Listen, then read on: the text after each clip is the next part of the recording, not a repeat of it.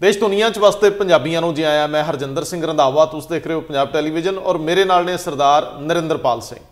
ਬੇਸ਼ੁਮਾਰ ਖਬਰਾਂ ਕਿਸਾਨੀ ਅੰਦੋਲਨ ਨੂੰ ਲੈ ਕੇ ਰੂਬਰੂ ਨੇ, ਲੇਕਿਨ ਜਿਹੜੀ ਖਬਰ ਪ੍ਰਮੁਖਤਾ ਨਾਲ ਸਾਰੇ ਪਾਸਿਓਂ ਆਈ ਜਾਂਦੀ ਹੈ, ਉਹ ਇਹ ਹੈ ਕਿ ਸਿਖਰ ਤੇ ਗਏ ਅੰਦੋਲਨ 'ਚ ਟੁੱਟ ਭੱਜ ਕਿਉਂ?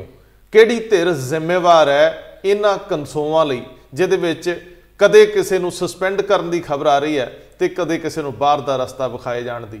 ਜਿਹੜੀਆਂ ਧਿਰਾਂ ਇਕੱਠੀਆਂ ਹੋ ਕੇ ਲੜਦੀਆਂ ਸੀ ਔਰ ਮੋਰਚੇ ਦੀ ਰੂਹੇ ਰਵਾਂ ਸੀ, ਅੱਜ ਉਹਨਾਂ 'ਚ ਮਤਭੇਦ ਕਿਉਂ? ਇਹ ਨਿੱਜ ਦੀ ਲੜਾਈ, ਇਹ ਹਉਮੈ ਦਾ ਪ੍ਰਚਲਨ ਕਿਨੇ ਪਾਤਾ? ਦੂਜਾ ਪੰਜਾਬੀ ਦਾ ਸ਼ਬਦ ਹੈ ਕਿ ਇਹ ਸੇਹ ਦਾ ਤੱਕੜਾ ਕਿਨੇ ਗੱਡਿਆ? ਜਦੋਂ ਸੂਈ ਨਹੀਂ ਸੀ ਲੰਘਦੀ ਵਿੱਚੋਂ ਦੀ, ਤੇ ਉਹ ਗੱਲਾਂ ਮੋਰਚੇ ਦੀ ਸਫਲਤਾ ਦੀਆਂ ਸੀ। ਲੇਕਿਨ ਅੱਜ ਅਚਨਚੇਤ ਕੀ ਹੋਇਆ? ਕਿ ਇੱਕ ਹਰਿਆਣੇ ਨਾਲ ਸੰਬੰਧਿਤ ਵੱਡਾ ਕਿਸਾਨ ਲੀਡਰ ਜਿਹੜਾ ਕੱਲ ਤੱਕ ਸਾਰੇ ਮੋਰਚੇ ਨੂੰ ਐ ਅਗਵਾਈ ਦੇ ਰਿਹਾ ਸੀ, ਜਿਵੇਂ ਸਭ ਤੋਂ ਜ਼ਿਆਦਾ ਜੁਰਤਮੰਦ ਦਲੇਰ, ਗੈਰਤਮੰਦ ਉਹੀ ਹੈ।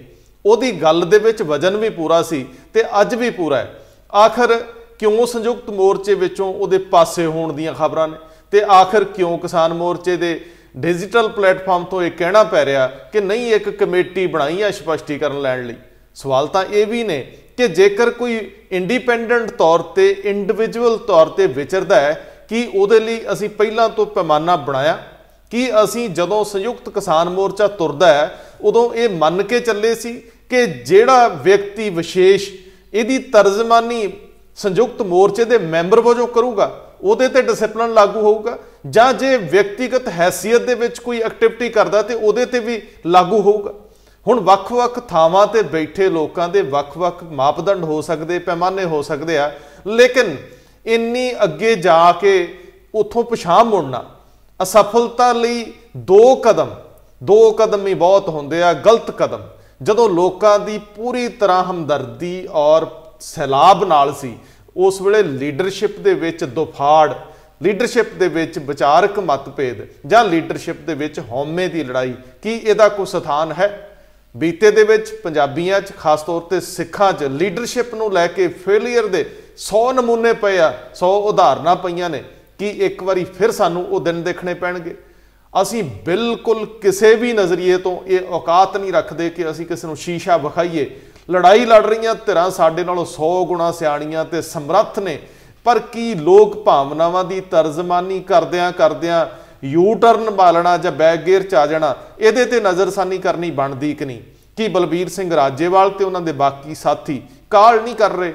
ਇਹ ਬਹੁਤ ਸਾਰੇ ਸਵਾਲ ਆ ਸਰਦਾਰ ਸਾਹਿਬ।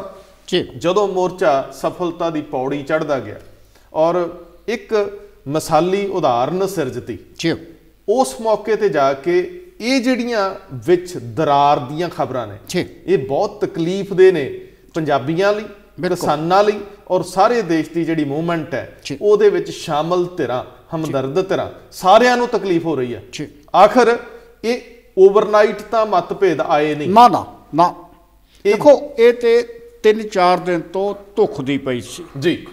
ਗੱਲ ਸਿਰਫ ਇੱਥੋਂ ਤੁਰੀ ਸੀ ਪਹਿਲਾਂ ਕਿ ਜਿਹੜਾ ਟਰੈਕਟਰ ਮਾਰਚ ਜਾਣਾ ਆ ਦਿੱਲੀ ਦਾ 26 ਜਨਵਰੀ ਨੂੰ ਉਹਦੀ ਰੂਪਰੇਖਾ ਕੀ ਆ? ਜੀ। ਉਹਨ ਕੀ ਕਰਨਾ ਕੀ ਨਹੀਂ ਕਰਨਾ?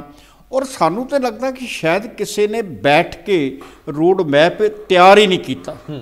ਜਿੰਨਾ ਕੁ ਕਿਸੇ ਦੇ ਕੋਲ ਤੀਲਾ ਸੀ ਉਹਨ ਉਨਾ ਕੁ ਗਾਂ ਦਿਖਾ ਦਿੱਤਾ। ਜਿੰਨੀ ਕੁ ਕਿਸੇ ਨੂੰ ਸੂਝ ਸੀ ਉਹਨੂੰ ਦਿਖਾ ਦਿੱਤਾ। ਔਰ ਸਭ ਤੋਂ ਹੈਰਾਨੀ ਗੱਲ ਹੈ ਔਰ ਸ਼ਰਮਨਾਕ ਵੀ ਆ ਕਿ ਸਾਰੇ ਸੰਸਾਰ ਦੇ ਮੋਰੇ ਅਸੀਂ ਜਾਬਤਾ ਲਾਗੂ ਕਰਵਾ ਰਹੇ ਹਾਂ। ਅਸੀਂ ਅਜੇ ਤੱਕ ਇਹ ਜਿਹੜੇ ਕਿਸਾਨੀ ਧਿਰਾਂ ਬੈਠੀਆਂ ਨੇ ਜਿਹੜੇ ਲੀਡਰ ਨੇ 40 ਨੇ 42 ਨੇ 34 ਨੇ 35 ਨੇ ਆਖਰ ਇਹਨਾਂ ਨੇ ਅਜੇ ਤੱਕ ਜਿੰਨੇ ਵੀ ਲੱਖਾਂ ਲੋਕ ਉੱਥੇ ਗਏ ਨੇ ਉਹਨਾਂ ਨੂੰ ਜਾਬਤੇ ਦਾ ਪਾਠ ਹੀ ਪੜਾਇਆ ਤੇ ਕੀ ਇਹ ਆਪ ਜਾਬਤੇ ਦਾ ਪਾਠ ਪੜਨ ਤੋਂ ਵਾਂਝੇ ਕਿੱਦਾਂ ਰਹਿ ਗਏ? ਸਰਦਾਰ ਸਾਹਿਬ ਇੱਕ ਸ਼ਬਦ ਤੁਸੀਂ ਵਰਤਿਆ ਅਸੀਂ ਉਹ ਵਾਪਸ ਲੈਨੇ ਆ। ਸ਼ਰਮਨਾਕ ਇਹ ਸ਼ਬਦ ਥੋੜਾ ਜਿਹਾ ਤਿੱਖਾ ਹੈ। ਨਹੀਂ ਸ਼ਰਮਨਾਕ ਇਸ ਕਰਕੇ ਕਿ ਜਦੋਂ ਅਸੀਂ ਆਖਰ ਇਹ ਤਕਲੀਫ ਕਿਨੂੰ ਆ? ਪਹਿਲੀ ਗੱਲ ਤੇ ਆਮ ਲੋਕ ਜਿਹੜੇ ਆਮ ਲੋਕ। ਜਿਨ੍ਹਾਂ ਨੇ ਇਹਨੂੰ ਬਣਾਇਆ। ਆਮ ਲੋਕ। ਔਰ ਅੱਜ ਜੋ ਕੁਝ ਤੁਸੀਂ ਅਖਬਾਰਾਂ ਦੀਆਂ ਖਬਰਾਂ ਤੋਂ ਬਾਅਦ ਵੇਖ ਰਹੇ ਹੋ ਜਿੱਦਾਂ ਤੁਸੀਂ ਫੇਸਬੁੱਕ ਦੇ ਉੱਤੇ ਦੇਖ ਰਹੇ ਹੋ ਜਿਹਨੂੰ ਕਹਿ ਲਓ ਕਿ ਇੱਕ ਬਰਾਬਰ ਦੀ ਜੰਗ ਤੁਰ ਪਈ ਆ। ਮੈਂ ਫਿਰ ਆਉਣਾ ਹੈ ਤੁਹਾਡੇ ਵੱਲ। ਜਿਹੜੀ ਆ ਜੀ। ਇੱਕ ਜਿਹਨੂੰ ਕਹਿੰਦੇ ਨੇ ਕਿ ਰੇਲ ਗੱਡੀ ਦੀ ਲਾਈਨ ਬਦਲ ਦਿੱਤੀ ਗਈ ਜੀ ਹੈ। ਜੀ ਜੀ। ਜਦੋਂ ਐਸੇ ਸਾਹਮਣੇ ਆਉਣਗੇ ਹਾਲਾਤ ਫਿਰ ਤਕਲੀਫ ਜ਼ਰੂਰ ਹੋਏਗੀ। ਅੰਦਰ ਦੋਸਤੋ ਤੁਹਾਨੂੰ ਯਾਦ ਹੋਊਗਾ ਕਿ ਇੱਕ ਟੀਵੀ ਚੈਨਲ ਦੇ ਕੈਮਰੇ ਦੇ ਉੱਤੇ ਗੁਰਨਾਮ ਸਿੰਘ ਚੜੂਣੀ ਇਹ ਕਹਿੰਦੇ ਨੇ ਕਿ ਜੇਕਰ ਟਰੈਕਟਰਾਂ ਨਾਲ ਬੈਰੀਕੇਡ ਨਹੀਂ ਉਲੰਘਣੇ ਤਾਂ ਫਿਰ ਉਹਨਾਂ ਨੂੰ ਧੂਫ ਦੇਣ ਲਈ ਲਿਆਂਦਾ ਜਾਂ। ਲਿਆਉਣਾ। ਬਿਲਕੁਲ ਦੂਜੇ ਬੰਨੇ ਸਰਦਾਰ ਬਲਬੀਰ ਸਿੰਘ ਰਾਜੇਵਾਲ ਨਾਂ ਲਏ ਬਿਨਾਂ ਇਹ ਕਹਿੰਦੇ ਆ ਕਿ ਸਾਡੇ ਹੀ ਕੁਝ ਬੰਦੇ ਉਲਟੀਆਂ ਸਿੱਧੀਆਂ ਗੱਲਾਂ ਕਰਦੇ ਆ ਉਹਨਾਂ ਨੂੰ ਪੁੱਛਾਂਗੇ ਵੀ ਕਿਸ ਦਿਨ ਮੀਟਿੰਗ 'ਚ ਇਹ ਗੱਲਾਂ ਹੋਈਆਂ। ਕਿ ਅਸੀਂ ਸੰਸਦ ਨੂੰ ਜਾਣਾ। ਜਾਂ ਅਸੀਂ ਹੋਰ ਕਿਸੇ ਪਾਸੇ। ਜਾਣਾ ਸੋ ਜਿਹੜੀ ਸਰਦਾਰ ਸਾਹਿਬ ਦੀ ਗੱਲ ਕਿ ਧੁੱਖ ਦੀ ਦੇਰ ਤੋਂ ਪਈ ਸੀ ਅਸੀਂ ਉਸ ਦਿਨ ਵੀ ਕਿਹਾ ਸੀ ਕਿ ਆਖਰ ਇਹ ਮਤਭੇਦ ਕਿਉਂ ਜਿਹੜੀਆਂ ਗੱਲਾਂ ਟੇਬਲ ਤੇ ਬਹਿ ਕੇ ਐਡਰੈਸ ਕੀਤੀਆਂ ਜਾ ਸਕਦੀਆਂ ਉਹਨਾਂ ਨੂੰ ਜਨਤਕ ਮੰਚਾਂ ਤੋਂ ਉਛਾਲਣਾ ਇਹ ਕੀ ਮੋਰਚੇ ਲਈ ਅੰਦੋਲਨ ਲਈ ਫਾਇਦੇਮੰਦ ਹੈ ਕੀ ਅੰਦੋਲਨ ਦੀ ਰੂਹ ਮਰੀ ਨਹੀਂ ਇਹਦੇ ਨਾਲ ਮਰਨੀ ਜਾਊਗੀ। ਇਹ ਤਿੰਨ ਚਾਰ ਵੱਡੇ ਸਵਾਲ ਸੀ ਜਿਹੜੇ ਹੌਲੀ ਹੌਲੀ ਐਡਰੈਸ ਹੋਣ ਵਾਲੇ ਸੀਗੇ ਲੇਕਿਨ ਕੀਤੇ ਨਹੀਂ ਗਏ। ਦੂਰੀ ਵੱਧਦੀ ਗਈ। ਦੂਜੇ ਬੰਨੇ ਜਦੋਂ ਅਚਨਚੇਤ ਗੁਰਨਾਮ ਸਿੰਘ ਚਡੋਨੀ ਦੀ ਇਹ ਖਬਰ ਫਲੈਸ਼ ਹੁੰਦੀ ਹੈ ਕਿ ਉਹ ਸਿਆਸੀ ਧਿਰਾਂ ਨਾਲ ਇੱਕ ਮੰਚ ਤੋਂ ਇਕੱਠੇ ਨੇ। ਔਰ ਕਨਸੂਆਂ ਆਉਣੀਆਂ ਸ਼ੁਰੂ ਹੋ ਜਾਂਦੀਆਂ ਕਿ ਸਿਆਸੀ ਧਿਰਾਂ ਜਿਹੜੀਆਂ ਲਗਭਗ 65% ਨੇ ਭਾਜਪਾ ਦੇ ਮੁਕਾਬਲੇ। ਉਹਨਾਂ ਸਾਰੀਆਂ ਨੂੰ ਵਿਰੋਧ ਚ ਲਿਆਉਣਾ ਬਣਦਾ ਹੈ। ਤੇ ਉਹਨੂੰ ਲੈ ਕੇ ਰੌਲਾ ਤਾਂ ਸੀ ਬਿਲਕੁਲ ਲੇਕਿਨ ਜਦੋਂ ਅੱਜ ਸਰਦਾਰ ਗੁਰਨਾਮ ਸਿੰਘ ਦੀ ਸਫ਼ਾਈ ਆਉਂਦੀ ਹੈ। ਤੇ ਉਹ ਸਫ਼ਾਈ ਦੇ ਵਿੱਚ ਇਹ ਕਹਿੰਦੇ ਆ ਕਿ ਇੱਕ ਗਲਤ ਮੈਸੇਜ ਜਾ ਰਿਹਾ। ਕਿ ਉਹ ਜਿਹੜੀ ਮੀਟਿੰਗ ਮੈਂ ਬੁਲਾਈ ਆ। ਜਾਂ ਮੈਂ ਕਰ ਰਿਹਾ। ਮੈਂ ਤਾਂ ਉਸ ਇੱਕ ਗੈਰ ਸਿਆਸੀ ਮੰਚ ਦਾ ਮੈਂਬਰ ਸੀ ਜਿਨੇ ਇਹਨਾਂ ਨੂੰ ਸੱਦਿਆ ਬਿਲਕੁਲ ਔਰ ਮੈਂ ਉੱਥੇ ਸੰਯੁਕਤ ਮੋਰਚੇ ਦ- ਰੂਪ ਦੇ ਵਿੱਚ ਨਹੀਂ ਗਿਆ ਉਹਨਾਂ ਦੇ ਰਿਪਰੈਜ਼ੈਂਟੇਟਿਵ ਵਜੋਂ ਸ਼ਾਮਲ ਨਹੀਂ ਹੋਇਆ। ਮੈਂ ਵਿਅਕਤੀਗਤ ਰੂਪ 'ਚ ਉੱਥੇ ਸ਼ਾਮਲ ਹੋਇਆ ਮੈਂ ਜਾਂ ਤਾਂ ਸੰਯੁਕਤ ਮੋਰਚੇ ਵੱਲੋਂ ਕੋਈ ਗੱਲ ਕੀਤੀ ਤਾਂ ਉਹਦਾ ਅਰਥ ਬਣਦਾ। ਲੇਕਿਨ ਸਰਦਾਰ ਸਾਹਿਬ ਇਹ ਗੱਲ ਬੜੀ ਅਹਿਮ ਆ ਕਿ ਅਮੂਮਨ ਜਦੋਂ ਕੋਈ ਚਿਹਰਾ ਵੱਡਾ ਹੋ ਜਾਂਦਾ ਉਹ ਕੰਪੈਰੀਟਿਵਲੀ ਕਿਸੇ ਅੰਦੋਲਨ ਜਾਂ ਕਿਸੇ ਸਥਿਤੀ ਦੇ ਵਿੱਚ ਫੋਕਸ ਵਿੱਚ ਹੁੰਦਾ। ਜੀ ਤੇ ਸਾਰੀ ਖਬਰ ਚਡੋਨੀ ਦੇ ਦੁਆਲੇ ਘੁੰਮ ਗਈ। ਬਿਲਕੁਲ। ਦਿੱਲੀ ਦੇ ਵਿੱਚ ਜੋ ਵਾਪਰਿਆ ਇਹ ਰਾਜੇਵਾਲ ਤੇ ਉਹਨਾਂ ਦੇ ਸਾਥੀਆਂ ਨੂੰ ਥੋੜਾ ਸੰਜੀਦਗੀ ਨਾਲ ਸੋਚਣਾ ਚਾਹੀਦਾ ਸੀ। ਕਿ ਚਡੋਨੀ ਉੱਥੇ ਗਏ ਨੇ। ਲੇਕਿਨ ਕਿਉਂਕਿ ਚਡੋਨੀ ਖਬਰ ਬਣਦੀ ਆ ਸੰਯੁਕਤ ਮੋਰਚੇ ਦੇ ਨਜ਼ਰੀਏ ਤੋਂ। ਕਿ ਉੱਥੇ ਲੜਾਈ ਲੜਨ ਵਾਲਾ ਬੰਦਾ ਜੇ ਇੱਥੇ ਆ ਗਿਆ ਜੀ। ਉਹ ਇੱਕ ਮੈਂਬਰ ਵਜੋਂ ਜਾ ਰਿਹਾ। ਹੁਣ ਇੱਕ ਵੱਡਾ ਸਵਾਲ ਆ। ਰਾਜੇਵਾਲ ਔਰ ਬਾਕੀ 30 32 ਜਥੇਬੰਦੀਆਂ ਦੇ ਨੁਮਾਇੰਦੇ ਵਾਰੀ-ਵਾਰੀ ਪੰਜਾਬ ਵੱਲ ਆ ਰਹੇ ਆ। ਜੀ। ਉਹ ਵੱਖ-ਵੱਖ ਧਿਰਾਂ ਨਾਲ ਨਜ਼ਰ ਆ ਰਹੇ ਆ। ਜੀ। ਉਹ ਇੱਥੇ ਕੰਪੇਨ ਵੀ ਕਰ ਰਹੇ ਆ। ਜੀ। ਉਹ ਵੱਖ-ਵੱਖ ਪ੍ਰੋਗਰਾਮਸ ਦੇ ਵਿੱਚ ਸ਼ਾਮਲ ਹੋ ਰਹੇ। ਕੱਲ ਨੂੰ ਕੋਈ ਉਹਨਾਂ ਦੀ ਇੱਥੇ ਪੰਜਾਬ 'ਚ ਫੇਰੀ ਜਾਂ ਬਾਕੀ ਚੀਜ਼ਾਂ ਨੂੰ ਵੀ ਉਹਨਾਂ ਚੀਜ਼ਾਂ ਨਾਲ ਜੋੜੇ ਬਿਲਕੁਲ। ਉਹ ਗੱਲ ਅਲੱਗ ਨਹੀਂ ਬਣਦੀ। ਗੱਲ ਤੇ ਰੰਧਾਵਾ ਜੀ ਸਿਰਫ ਇੰਨੀ ਕੁ ਤੁਸੀਂ ਹੁਣੇ ਇੱਕ ਪ੍ਰੈਸ ਰਿਲੀਜ਼ ਦਾ ਜ਼ਿਕਰ ਕੀਤਾ। ਜੀ। ਜਿਹੜਾ ਕਿਸਾਨ ਮੋਰਚਾ ਏਕਤਾ ਜਿਹੜੀ ਇਹਨਾਂ ਦੀ ਕਿਸਾਨ ਏਕਤਾ ਮੋਰਚਾ। ਕਿਸਾਨ ਏਕਤਾ ਮੋਰਚਾ ਜਿਹੜੀ ਜਿਹੜੀ ਇਹਨਾਂ ਦੀ ਡਿਜੀਟਲ ਸਾਈਟ ਹੈ। ਕਿਸ ਇਹ ਮੋਰਚੇ ਦੀ। ਜਿਹਦੇ ਤੋਂ ਹਰ ਖਬਰ ਜਿਹੜੀ ਆ ਉਹ ਬਾਹਰ ਦਿੱਤੀ ਜਾਂਦੀ ਜੀ ਜੀ। ਉਹ ਜਿਹੜੀ ਸਾਈਟ ਹੈ ਉਹ ਅੱਜ ਖਬਰ ਦੇ ਰਹੀ ਹੈ 2 ਘੰਟੇ ਪਹਿਲਾਂ। 2 ਘੰਟੇ ਪਹਿਲਾਂ ਖਬਰ ਦੇ ਰਹੀ ਹੈ ਲੇਕਿਨ ਜਿਹੜੀ ਮੀਟਿੰਗ ਇਹਨਾਂ ਦੀ ਹੋਈ ਹੈ ਚੜੂਨੀ ਸਾਹਿਬ ਦੀ ਉਹ ਕੱਲ ਹੋਈ ਹੈ 24 ਘੰਟੇ ਹੋ ਗਏ ਉਹਨੂੰ। 24 ਘੰਟੇ ਹੋ ਗਏ। 24 ਘੰਟੇ ਤੋਂ ਬਾਅਦ ਜਦੋਂ ਪੂਰੇ ਦੇਸ਼ ਦੀਆਂ ਅਖਬਾਰਾਂ ਜਿਹੜੀਆਂ ਇਹ ਖਬਰਾਂ ਛਾਪ ਚੁੱਕੀਆਂ ਨੇ ਕਿ ਚੜੂਨੀ ਨੂੰ ਬਾਹਰ ਕੱਢਿਆ ਗਿਆ ਉਹਨਾਂ ਨੂੰ ਮੁਅੱਤਲ ਕਰ ਦਿੱਤਾ ਗਿਆ। ਇੱਕ ਪੰਜ ਮੈਂਬਰੀ ਕਮੇਟੀ ਸਮੁੱਚੇ ਮਾਮਲੇ ਦੀ ਜਾਂਚ ਕਰੇਗੀ। ਤੇ ਮਾਫ ਕਰਨਾ ਉਸ ਵੇਲੇ ਜਦੋਂ ਇਹ ਖਬਰ ਸੰਯੁਕਤ ਮੋਰਚੇ ਪਾਸ ਆ ਗਈ ਸੀ ਕਿ ਗੁਰਨਾਮ ਸਿੰਘ ਚੜੂਨੀ ਇੱਕ ਐਸੀ ਮੀਟਿੰਗ ਦੇ ਵਿੱਚ ਬੈਠੇ ਨੇ ਤੇ ਉਸੇ ਵਕਤ ਹੀ ਇਹ ਫੈਸਲਾ ਹੋ ਜਾਣਾ ਚਾਹੀਦਾ। ਸੀ। ਕੋਈ ਅਧਿਕਾਰਤ ਨਹੀਂ ਸਰਦਾਰ ਸਾਹਿਬ। ਅਧਿਕਾਰਤ ਜਾਣਕਾਰੀ ਜ਼ਰੂਰ ਦੇਖਣੀ ਚਾਹੀਦੀ ਸੀ। ਚਡੂਨੀ ਨੇ ਇਹ ਗੱਲ ਕਹਿਤੀ। ਜੀ। ਇੱਕ ਜਰਨਲਿਸਟ ਨੇ ਹਿੰਦ ਸਮਾਚਾਰ ਸਮੂਹ ਦੇ ਨੇ। ਜੀ। ਉਹਨਾਂ ਨੂੰ ਕਿਹਾ ਕਿ ਮੈਂ ਜਿਹੜੇ ਇਹ ਸਾਡੇ ਲੀਡਰ ਨੇ। ਮੈਂ ਇਹਨਾਂ ਤੋਂ ਦੂਰ ਥੋੜੀ ਸੀ। ਮੈਂ ਅੰਦੋਲਨ ਖਰਾਬ ਤੇ ਥੋੜ੍ਹੀ- ਫਿਰ ਉੱਥੇ ਆ ਗਈ। ਇਹ ਮੈਨੂੰ ਪੁੱਛ ਲੈਂਦੇ। ਇਹ ਮੈਨੂੰ ਸਵਾਲ ਪੁੱਛਦੇ ਸਰਦਾਰ ਸਾਹਿਬ ਇਹ ਬੜਾ ਅਹਿਮ ਸਵਾਲ ਆ। ਕਿ ਅੱਜ 2 ਘੰਟੇ ਪਹਿਲਾਂ ਤੁਸੀਂ ਇਹ ਖਬਰ ਦੇ ਰਹੇ ਹੋ ਦੇ ਰਹੇ ਹੋ। ਕਿ ਜਿਹੜਾ ਸੰਯੁਕਤ ਮੋਰਚਾ ਹੈ ਇਹਦਾ ਉਸ ਮੀਟਿੰਗ ਨਾਲ ਕੋਈ ਸੰਬੰਧ ਨਹੀਂ। ਜੀ। ਇਹ ਗੱਲ ਤੁਸੀਂ ਕੱਲ ਮੀਟਿੰਗ ਦੇ ਤੁਰੰਤ ਬਾਅਦ ਦੇ ਕੇ ਇਹ ਕਹਿ ਸਕਦੇ ਸੀ ਕਿ। ਚਡੋਨੀ ਉੱਥੇ ਨਿੱਜੀ ਹੈਸੀਅਤ 'ਚ ਗਏ ਔਰ ਇਹ ਬਿਆਨ ਦੇਣ ਤੋਂ ਪਹਿਲਾਂ ਰਾਜੇਵਾਲ ਜਾਂ ਬਾਕੀ ਕੋਈ ਵੀ ਬੰਦਾ ਵਿਅਕਤੀ ਵਿਸ਼ੇਸ਼ ਜਿਹੜਾ ਅਧਿਕਾਰ। ਕਰਤਾ ਜਾਂਦਾ ਉਹ ਚਡੋਨੀ ਸਾਹਿਬ ਤੋਂ ਟੈਲੀਫੋਨਿਕਲੀ ਸਫ਼ਾਈ ਲੈ ਲੈਂਦਾ ਕਿ ਆਹ ਖਬਰ ਹੈ ਇਹਦੇ 'ਚ ਤੁਹਾਡਾ ਰੋਲ ਕੀ ਹੈ ਸੋ ਮੈਨੂੰ ਇੰਜ ਲੱਗਦਾ ਸਰਦਾਰ ਸਾਹਿਬ ਕਿ ਜਦੋਂ ਇਸ ਗੱਲ ਨੂੰ ਜਾਂ ਤਾਂ ਕਈ ਵਾਰੀ ਹੁੰਦਾ ਹੈ ਕਿ ਉਹ ਕਹਿੰਦੇ ਹੁੰਦੇ ਨਾ ਬਹਾਨਾ ਹੀ ਬੰਦਾ ਲੱਭਦਾ ਹੈ। ਜੀ ਆਟਾ ਗੁੰਨ ਦੀ ਦਾ ਹਾਂ ਹਾਂ? ਮੋਢੇ ਹਿਲਦੇ ਆ ਤੇਰੇ ਹੁਣ। ਹੁਣ ਸਵਾਲ ਇਹ ਆ ਕਿ ਕੀ ਚਡੋਨੀ ਲਈ ਇਹ ਆਲਰੇਡੀ ਸਕ੍ਰਿਪਟਡ ਸੀ? ਕੀ ਤੁਸੀਂ ਮੌਕਾ ਭਾਲ ਰਹੇ ਲੋਕ ਤਾਂ ਇਹੀ ਕਹਿਣਗੇ। ਜੀ। ਇਸ ਵੇਲੇ ਜੋ ਵੀ ਖਬਰ ਆ ਰਹੀ ਹੈ ਉਸ ਖਬਰ ਨੂੰ ਸਿਰਫ ਖਬਰ ਦੇ ਨਜ਼ਰੀਏ ਤੋਂ ਮੁਲਾਂਕਣ ਕਰ ਰਹੇ ਹਾਂ। ਬਲਬੀਰ ਸਿੰਘ ਰਾਜੇਵਾਲ ਬੇਹੱਦ ਸੁਹਿਰਦ ਇਨਸਾਨ ਹੈ। ਉਹਨਾਂ ਨਾਲ ਜੁੜੀਆਂ ਸਾਰੀਆਂ ਧਿਰਾਂ ਉਹਨਾਂ ਤੋਂ ਵੀ ਜ਼ਿਆਦਾ ਸੁਹਿਰਦਾ। ਉਹਨਾਂ ਦੇ ਨਾਲ ਪੂਰੀ ਹਮਦਰਦੀ ਆ।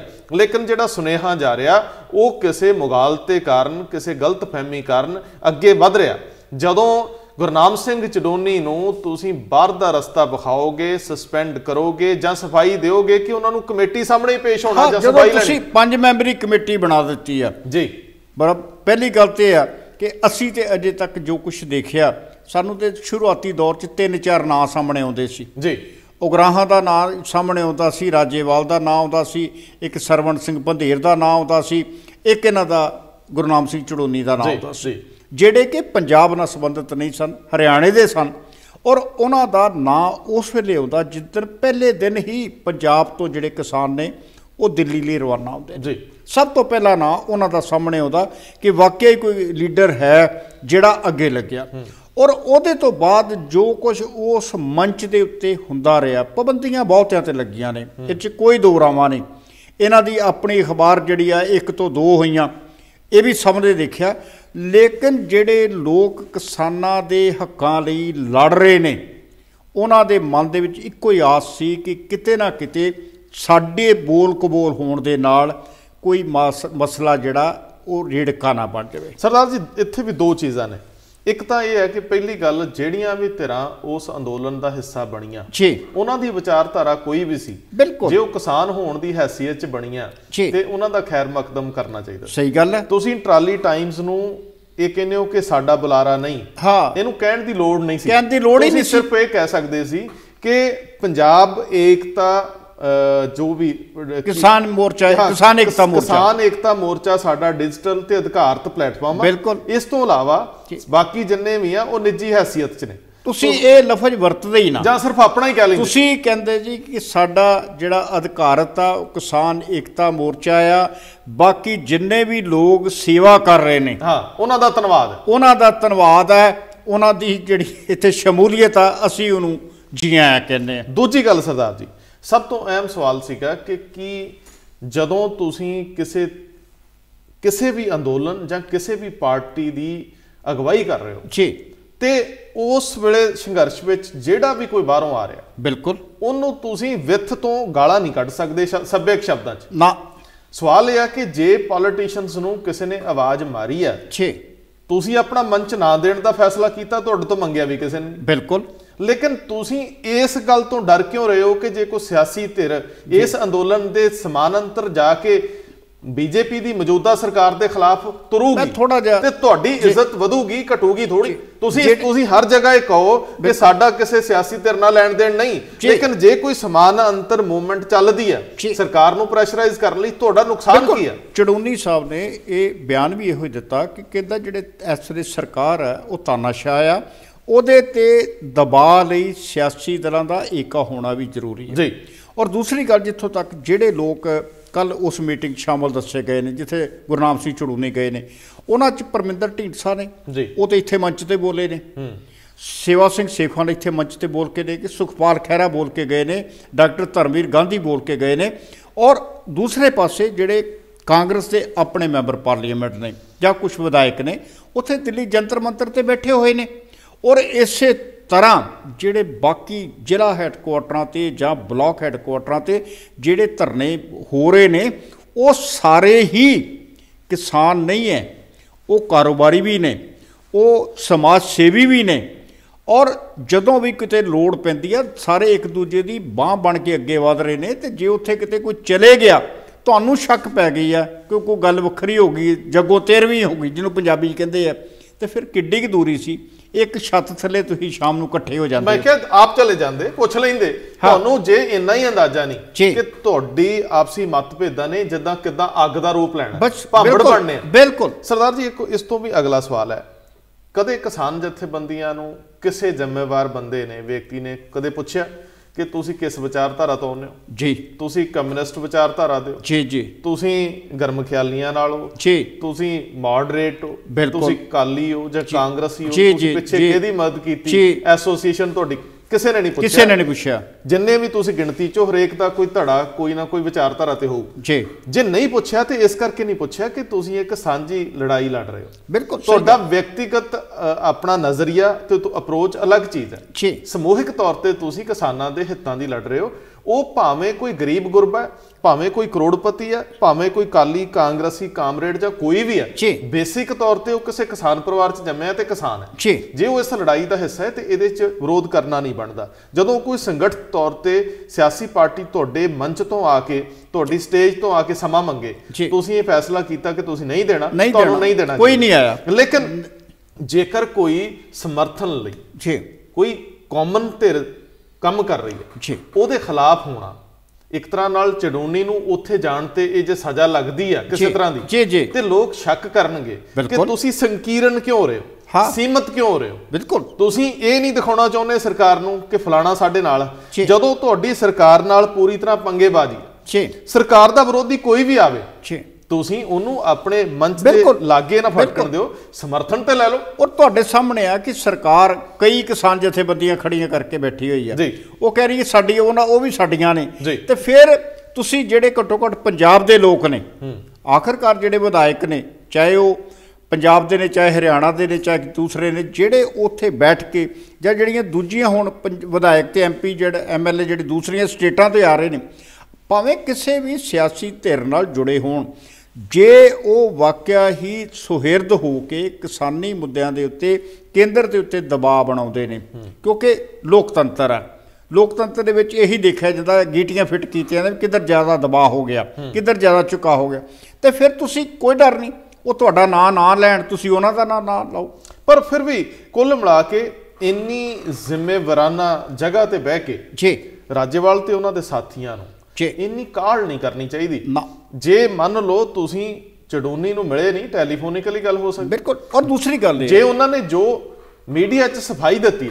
ਜੇ ਤੁਸੀਂ ਉਹਦੇ ਇੱਕ ਇੱਕ ਪੁਆਇੰਟ ਨੂੰ ਦੇਖੋਗੇ ਤਾਂ ਤੁਹਾਨੂੰ ਇੰਜ ਲੱਗਦਾ ਹੈ। ਕਿ ਉਹ ਬੰਦਾ ਸਾਫ਼ ਹੈ ਪਹਿਲੇ ਦਿਨ ਅੰਬਾਲਾ ਬਾਰਡਰ ਨੂੰ ਕ੍ਰਾਸ ਕਰਕੇ। ਜਿਹੜਾ ਅੰਬਾਲੇ ਬਿਲ- 'ਚ ਬਿਲਕੁਲ ਸਹੀ ਗੱਲ ਬੈਰੀਕੇਡ ਸੀ।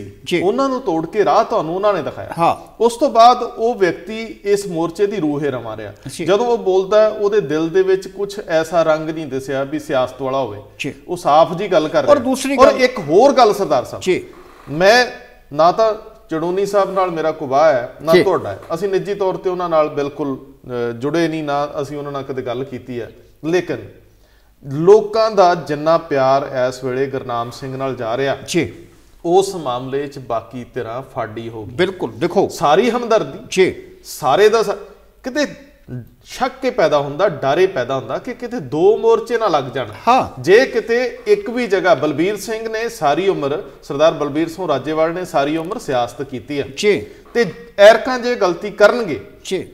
ਹੋ ਸਕਦਾ ਕਿ ਇਹੀ ਜਗ੍ਹਾ ਤੇ ਇੱਕ ਹੋਰ ਸਟੇਜ ਨਾ ਲੱਗ ਜੇ। ਤੇ ਉਸ ਸਟੇਜ ਦੇ ਨਾਲ ਫਿਰ ਇੱਥੋਂ ਵੀ ਵੱਡਾ ਸਲਾਬ ਪੈਦਾ ਹੋ ਜੇ ਕੋਈ ਵੱਡੀ ਗੱਲ ਨਹੀਂ। ਅੱਜ ਜਿਹੜਾ ਮਾਨਯੋਗ ਸੁਪਰੀਮ ਕੋਰਟ ਦਾ ਇੱਕ ਫੈਸਲਾ ਆ ਅਸੀਂ ਤਾਂ ਉਹਨੂੰ ਫੈਸਲੇ ਕਵਾਂਗੇ। ਜੀ। ਕਿਉਂਕਿ ਜਦੋਂ ਬਾਰ-ਬਾਰ ਕਿਹਾ ਜਾ ਰਿਹਾ ਮੰਗ ਕੀਤੀ ਜਾ ਰਹੀ ਹੈ ਦਿੱਲੀ ਪੁਲਿਸ ਕਹਿ ਰਹੀ ਹੈ ਕਿ ਜਿਹੜੇ ਟਰੈਕਟਰ ਆਉਣ ਦੇ ਨਾਲ ਅਮਰ ਸ਼ਾਂਤੀ ਨੂੰ ਖਤਰਾ ਹੋਏਗਾ। ਔਰ ਕਿਸਾਨ ਜਥੇਬੰਦੀਆਂ ਦ੍ਰਿੜ ਨੇ ਕਿ ਅਸੀਂ ਜਾਣਾ ਆ। ਜੀ। ਰੋਡ ਮਾਰਚ ਕਰ ਰੋਡ ਮਾਰਚ ਕਰਨਾ ਉਸ ਦਿਨ। ਔਰ ਉਸ ਵੇਲੇ ਜਦੋਂ ਮਾਨਯੋਗ ਅਦਾਲਤ ਇਹ ਕਹਿ ਦਿੰਦੀ ਹੈ ਕਿ ਇਹ ਫੈਸਲਾ ਦਿੱਲੀ ਪੁਲਿਸ ਕਰੇ ਕਿ ਕਿਸ ਨੂੰ ਇਜਾਜ਼ਤ ਦੇਣੀ ਕਿਸ ਨੂੰ ਨਹੀਂ ਦੇਣੀ।